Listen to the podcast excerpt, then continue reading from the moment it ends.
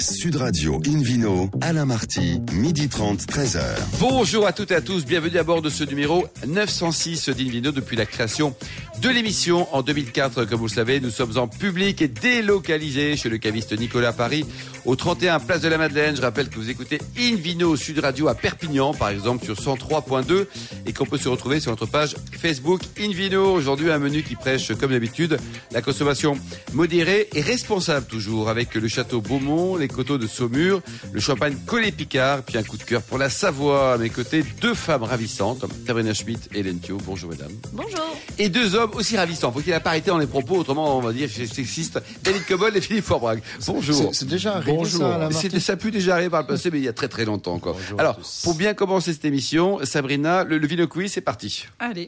Donc je vous rappelle le principe. Chaque semaine, nous vous posons une question sur le vin et le vainqueur gagne un très beau cadeau, à savoir le prochain numéro du magazine Planète Vin et Spiritueux.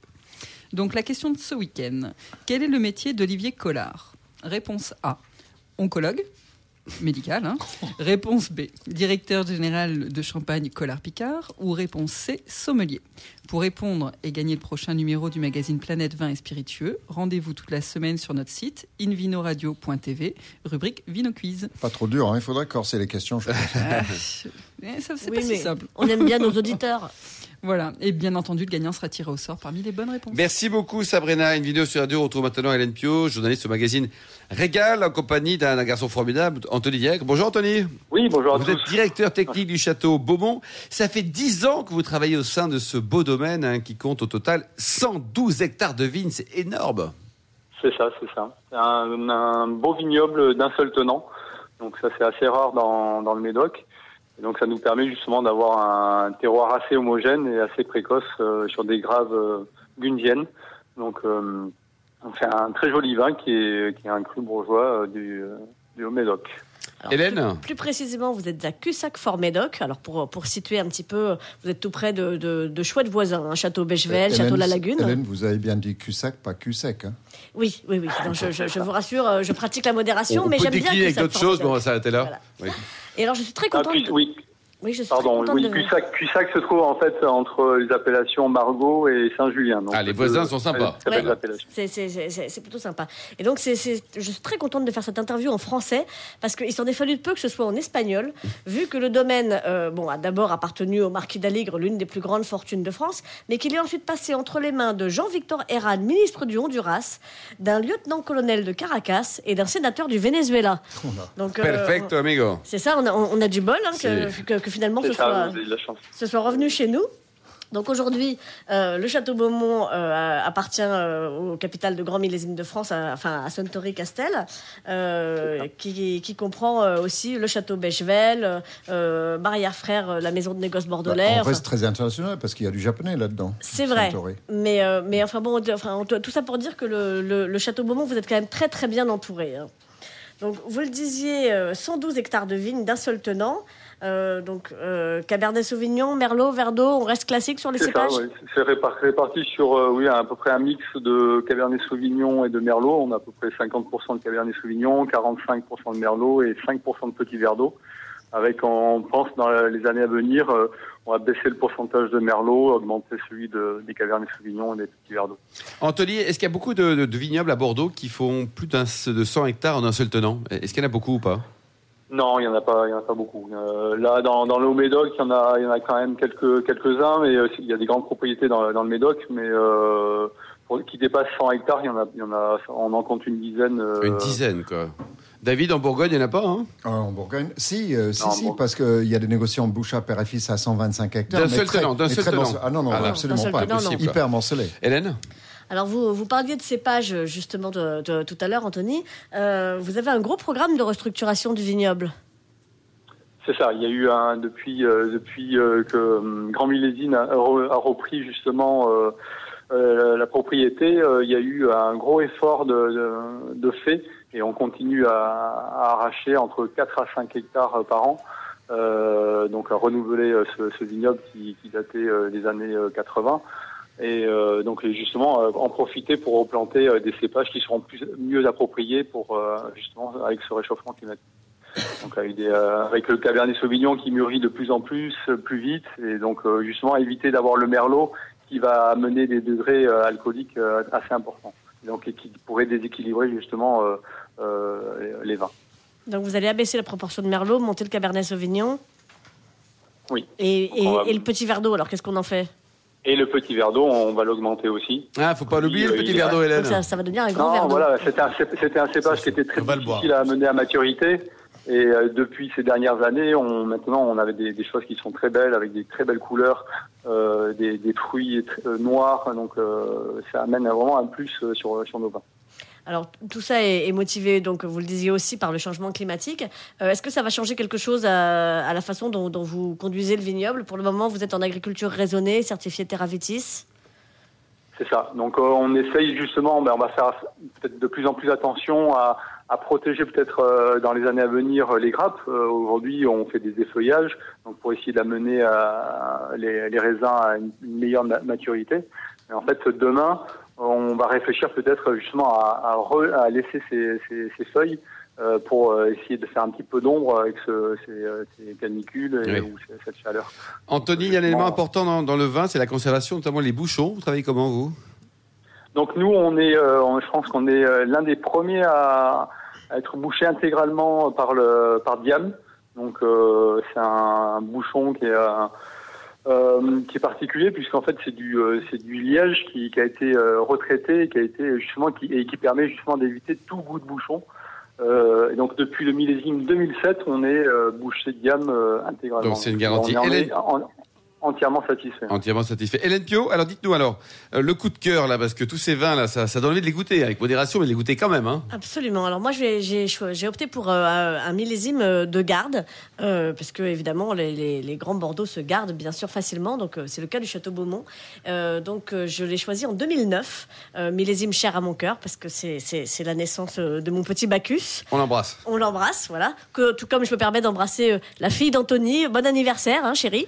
Euh, ah oui, voilà, Anthony, euh, votre, votre fille, votre fille à quel âge aujourd'hui d'ailleurs ? Donc ma fille euh, a seize ans. seize ans aujourd'hui, ce samedi vingt-neuf janvier, c'est extraordinaire. Et qu'est-ce qui se passe au niveau des cadeaux pendant trois ans là ? Il n'y a que dalle ?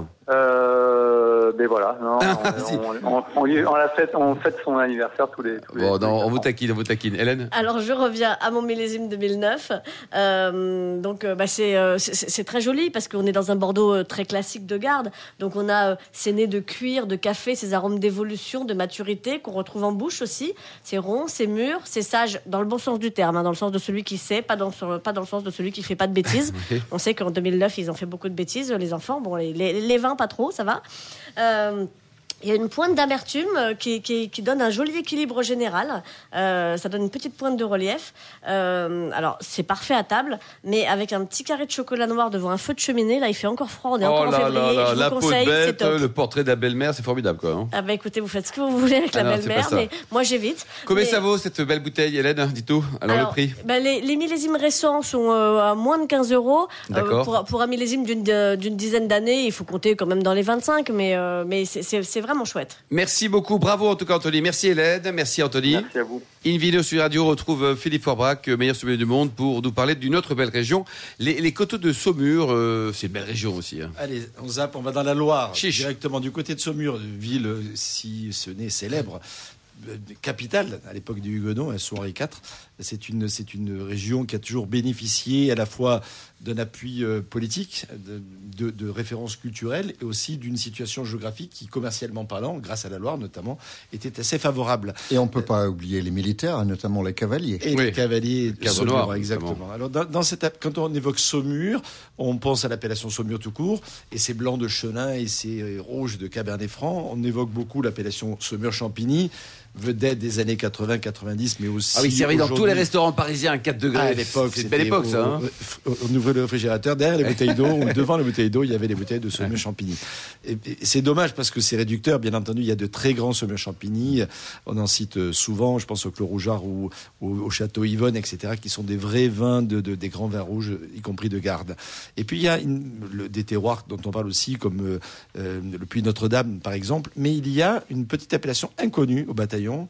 Et si on pose la question aux gens, même bataillon. Parmi les sommeliers, n'est-ce pas, le bataillon de Saumur, mmh. c'est l'appellation coteaux de Saumur. C'est une toute petite appellation. Il y a quelques dizaines d'hectares qui peut produire effectivement ce vin issu de Chenin blanc sur les sols calcaires, le fameux tuffeau. Et là, on y produit dans cette, dans cette appellation qui est en moyenne revendiquée tous les deux, trois ans, trois, quatre fois par, par décennie à peu près. Ça dépend des années bissextiles, euh, c'est ça? C'est oui, uniquement les années bissextiles, alors c'est une spécialité pour aujourd'hui. Ça. Donc ça tombe bien pour ce millésime deux mille vingt. Eh bien, c'est, ce sont des vins liquoreux, moelleux, Ou, ou carrément effectivement botrytisé, euh, produit sur les sur avec des, des raisins blancs de Chenin dans cette appellation, dans ce dans ce secteur de de, de, de Saumur. Euh, c'est ça donne quoi? Ça donne des vins alors moelleux, ils sont à peine un peu doux. Euh, liquoreux, bah ils sont nettement plus concentrés et ils ils peuvent être issus ou non. Mais en général, lorsqu'ils sont liquoreux, de la pourriture noble, hein, et tri successif, grain à grain, et cetera, pour faire une vraie liqueur de vin. Et ça donne quoi? Ça donne des vins sirupeux, denses, extrêmement aromatiques, avec des parfums qui évoquent les fruits frais, la pêche, la poire, et cetera. Euh, mais aussi le, des, des notes d'acacia, des notes de miel. En bouche, on a de l'intensité, une sucrosité qui est quand même très marquée. Et au miracle, l'acidité légendaire et la fraîcheur due au calcaire également, et l'alcalinité qui, qui s'oppose effectivement à tout ça et qui permet d'équilibrer le vin et de donner de la fraîcheur avec une belle acidité. Ça, c'est le, le, voilà, le secret un petit peu de ces vins-là. C'est, c'est, c'est cette, cette capacité à gérer à la fois le sucre, le sucre et l'acidité. Du coup, ça donne des vins qui sont d'une gourmandise absolue quand ils sont jeunes, mais qui peuvent se garder facilement dix ans, vingt ans et davantage. Ils ne sont pas nombreux à en faire, hein. Vous avez compris que c'était quand même très confidentiel. Combien de vignerons? Le deux, ils sont trois, quatre, ah oui, trois, quatre, moins de cinq ouais. en, en produire. Et, et comme je vous dis, pas, pas, pas souvent. Parmi les, les, ceux qui en font un peu plus régulièrement, le domaine de Nerleux, très jolie propriété euh, située sur, du côté de Saint-Cyr-en-Bourg par la famille Noe. On salue Amélie Noe qui s'occupe actuellement de cette propriété. Il est né également aujourd'hui. Non, non, je plaisante. Multi-générationnel, cette, cette, cette propriété. Le domaine d'Herleux, ça veut dire le loup noir. Donc c'est, c'est, c'est en vieux français. Oh, oui. Voilà. Et, et cette cuvée s'appelle le loup doré. C'est assez logique par rapport à la couleur du raisin et au style de vin qui est produite. C'est très joli. D'abord, la propriété est belle. Le vin est bon. Vous l'avez, j'espère, ressenti. Et ensuite, c'est aussi un gîte rural avec de quoi se ah, loger sur place. C'est, c'est sympa, intéressant. Ça. Et puis la cave Robert et Marcel, qui est une cave coopérative également très, très connue du, du secteur de Saint-Cyr-en-Bourg, qui produit une cuvée dans le même esprit qui s'appelle la cuvée Héritage. Et tout ça pour une quinzaine d'euros. Ouais, c'est pas cher, quoi. Ok, c'est... c'est des bouteilles de cinquante centilitres, mais ça vaut la peine. Merci beaucoup, Philippe Faure-Brac. Merci à tous. On se retrouve dans un instant au bar à vin du caviste Nicolas à Paris pour découvrir le champagne Collé-Picard. Sud Radio, In Vino, Alain Marty, midi trente, treize heures. In Vino, Sud Radio, le retour. Nous sommes toujours délocalisés en public à Paris, accueillis par le caviste Nicolas, avec un nouvel invité qui pétille, Olivier Collard. Bonjour Olivier. Bonjour. Alors vous êtes le directeur général de cette maison de champagne Collard-Picard. Vous êtes né en dix-neuf cent soixante-treize à côté d'Épernay. Et vous avez rencontré votre épouse, qui est toujours la même, hein, sur les bancs de l'école, si je puis dire. C'est ça, très tôt, euh, oui, très tôt. Et puis, euh, puis on avait un, un projet rapidement, euh, enfin rapidement, on a été. Et vous êtes œnologues tous les deux ? Tous les deux, tout à fait, ouais, ouais, tout à fait. Et après, l'idée, c'était de, de créer. Donc, alors, avant, vous êtes parti en Corse et en Suisse, non ? Oui, pour quelques courtes expériences professionnelles. Et puis, euh, rapidement, on a voulu créer notre propre société, euh, bien qu'issue de, de, de, de enfin, cinq générations, pardon, de, de vignerons des deux côtés. On a voulu créer notre propre société. C'était en quelle année, ça ? dix-neuf cent quatre-vingt-seize. quatre-vingt-seize. Donc là, vous débutez avec deux virgule six hectares de, de vignes, ce qui est déjà pas mal. Et aujourd'hui, vous en comptez seize. Alors, comment ça s'est organisé ? On a eu euh, des, des reprises d'exploitation, on a eu des acquisitions à une époque où c'était un petit peu plus facile qu'aujourd'hui. Et puis, euh, notre famille également nous a, nous a loué une partie de, le, de leur vignoble. De leur vignoble, quoi. Mmh. Aujourd'hui, seize hectares, c'est, c'est grand pour la Champagne, hein ? Alors moi, je, je reste dans la, dans la gamme des récoltants manipulants, c'est-à-dire qu'on on fait tout du début jusqu'à la fin. On a notre. Alors justement, vignoble. On va expliquer, ça va être le point technique là, de In Vino Sud Radio. Qu'est-ce que c'est qu'un récoltant manipulant ? Est-ce que c'est la même chose qu'un négociant ? Alors justement, c'est l'opposé. Euh, un récoltant manipulant, il a son propre vignoble, fait son champagne uniquement à partir de ses propres raisins et n'est pas autorisé à acheter des raisins à d'autres ou du vin ou d'autres bouteilles. Voilà. Et ça, c'est une chance ou c'est une faiblesse ? C'est quoi ? Ou c'est, ou c'est comme ça ? Euh, c'est un choix, euh, c'est un choix euh, qui, à mon sens, est, est qualitatif, euh, puisque cent pour cent de, de ce qu'on retrouve dans une coupe de champagne, ça vient du raisin. Euh, oui, vous donc, savez d'où ça vient, quoi. Donc la maîtrise de la production du raisin est, à mon sens, essentielle pour la qualité du champagne et du produit fini. Et vous avez vos seize hectares dans les mêmes environnements ? Vous avez une diversité de terroirs ? Oui, une diversité de terroirs. Déjà, ma, ma femme est originaire de la Côte des Blancs, euh, donc elle est originaire des Grands Crus, euh, plus précisément du Mesnil-sur-Oger, euh, qui est quand même la référence, euh, référence en, en Champagne pour le Chardonnay. Euh, donc euh, son vignoble s'étend de Oger, Mesnil-sur-Oger et Vertu. Et puis ma famille est originaire de la rive droite de la vallée de la Marne, entre euh, Dormans et Épernay. Et aujourd'hui, donc, euh, vous avez eu, en tout cas, c'était en deux mille onze, une chance dingue que vous avez provoquée. Avenue de Champagne à Épernay. Qu'est-ce qui s'est passé ? L'avenue de Champagne à Épernay, pour ceux qui ne connaissent pas, c'est les, c'est les Champs-Élysées, quoi. Il manque une tour Eiffel, mais il y a une bouteille à la place, quoi. C'est ça, ça a été élu euh, l'avenue la plus, la plus riche du monde. Euh, on a eu une chance incroyable, un peu de hasard, un peu de chance. Euh, tout ça euh, fait qu'on a réussi à, à faire cette affaire. On a racheté une, une propriété qui était à l'époque en ruine. Et puis après un an et demi, deux ans de, de travaux, on a, on a pu ouvrir notre siège social et aussi notre lieu de dégustation. Et vos voisins, ce sont des marques prestigieuses et, et séculaires, voire... Euh... Plusieurs siècles, quoi. Oui, oui, tout à fait. Euh, même si, euh, moi, ma marque est, date uniquement de mille neuf cent quatre-vingt-seize, on est quand même la cinquième génération, donc c'est, c'est pas une histoire complètement nouvelle non plus. C'est vrai. Mais nos voisins, euh, pour la plupart, sont, sont propriétés de, de très grands groupes internationaux. Euh, on est le petit poucet de l'avenue, mais on a l'avantage d'y être quand même. Ouais. Et alors, vous avez fait un peu le, ce qu'on appelle le no-tourisme, c'est très à la mode. Là, vous, vous recevez du public, vous faites visiter, vous, vous expliquez, puis vous vendez un petit peu aussi. Oui, beaucoup, le plus possible. Mais euh, on est ouvert sept jours sur sept. Et, euh, c'est C'était le problème qu'on avait en étant une petite exploitation. On était isolé dans notre village et on voulait vraiment avoir une, une visibilité. Euh, et aujourd'hui, grâce à, à l'avenue de Champagne, on est ouvert sept jours sur sept. On, on s'adapte euh, aux besoins de nos clients.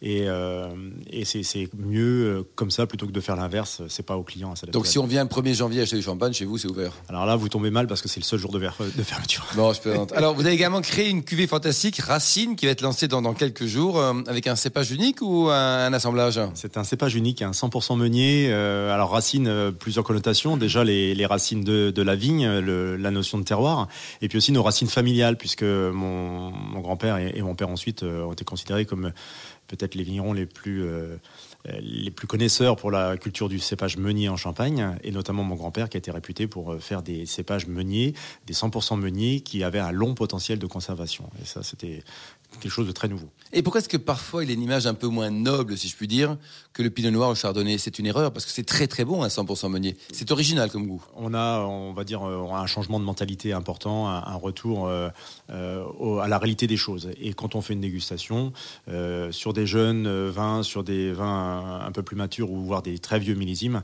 on a des résultats qui sont tout à fait saisissants. Donc euh, il n'y a pas de raison de... Le potentiel de garde d'un meunier, il est différent d'un bon Chardonnay ou d'un bon euh, Pinot Noir ? Alors on aurait pu penser qu'il était un peu plus faible, mais euh, réellement, et, et pour en avoir fait l'expérience encore hier, euh, sur des vins qui ont trente, quarante, cinquante ans, ça tient bien, on n'a aucun problème.